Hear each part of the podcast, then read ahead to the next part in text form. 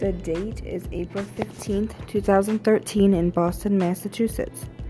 The day started out as any other day would in the spring. The weather is nice, 54 degrees out, no wind, just a calm, peaceful day.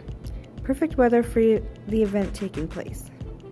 People are gathering in Copley Square to commemorate the 1775 Battle of Lexington and Concord that kicked off the Revolutionary War.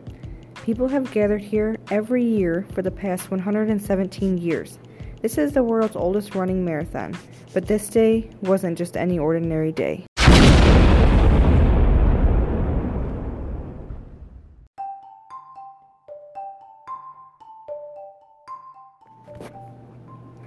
Dzhokhar Tsarnaev, born on July 22, 1993, in the former Soviet Republic of Kyrgyzstan into the Chechen family, migrates to the United States with his family in 2002.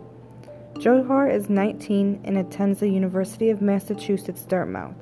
He is a normal college kid and lives a normal college life, living on campus with his roommates in a dorm. Dzhokhar is close with his older brother Tamerlan Tsarnaev, who is 26. Tamerlan is tall, has a beautiful American wife, and has a passion for boxing. He is also sort of a father figure to Dzhokhar. Tamerlan is part of the Jihad. The Jihad is a holy war, which basically means the struggle to defend Islam with force if necessary. And he wants badly to become a U.S. citizen. Tamerlan and Dzhokhar both honor Jihad, and they decide one day to put that honor into action. They make pressure cooker bombs and plant them in two areas where the marathon is going to be taking place. The bombs are placed near the finish line in Copley Square, and they are set to go off about 4 hours after the race starts. They want to do this for Jihad because they believe the United States is conducting the Iraq War and the Afghanistan War against the Muslims. The brains behind this attack is Tamerlan. Tamerlan leads, and Dzhokhar follows him like a little puppy.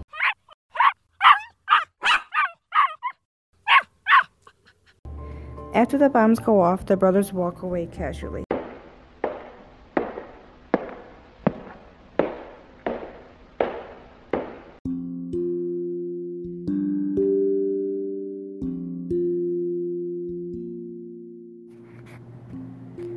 The bombing of the Boston Marathon took place on Patriot's Day, when two homemade pressure cooker bombs went off 14 seconds and 210 yards apart near the finish line of the race.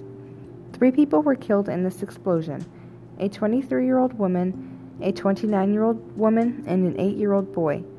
16 people lost their legs, and more than 260 people were injured. The youngest person they had to do an amputee on was a 7-year-old girl. These people could smell the gunpowder, the burnt hair, sulfur, and even burnt flesh. They could see people injured and even a few lying dead on the ground. They could also see the smoke from these homemade bombs. They heard people running and screaming for help, and nobody knew the actual significance of this attack until later on. This was the most horrific attack on U.S. soil since 9/11.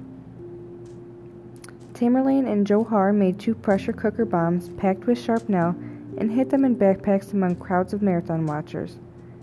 They were planted near the finish line of the race. They did this to honor Jihad. Less than 2 days after the attack, FBI analysts were going through thousands of videos and photographs from security cameras in the surrounding area.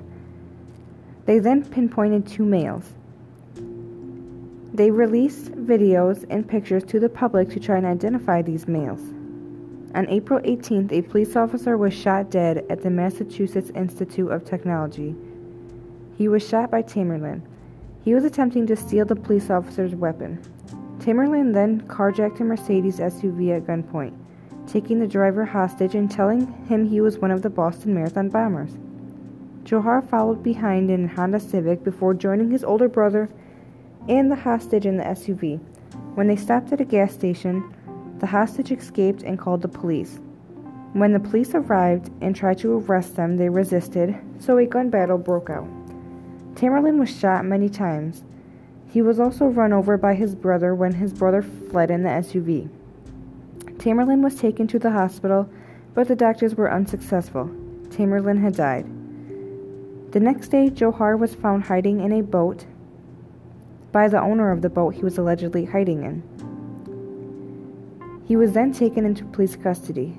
In July 2013, Dzhokhar Tsarnaev pleaded not guilty to the 30 federal charges against him, including the use of a weapon of mass destruction resulting in death. Dzhokhar was found guilty by a jury of all 30 charges against him on April 8, 2015. He is eligible for the death penalty and is currently held in the high-security U.S. Penitentiary Florence High in Colorado.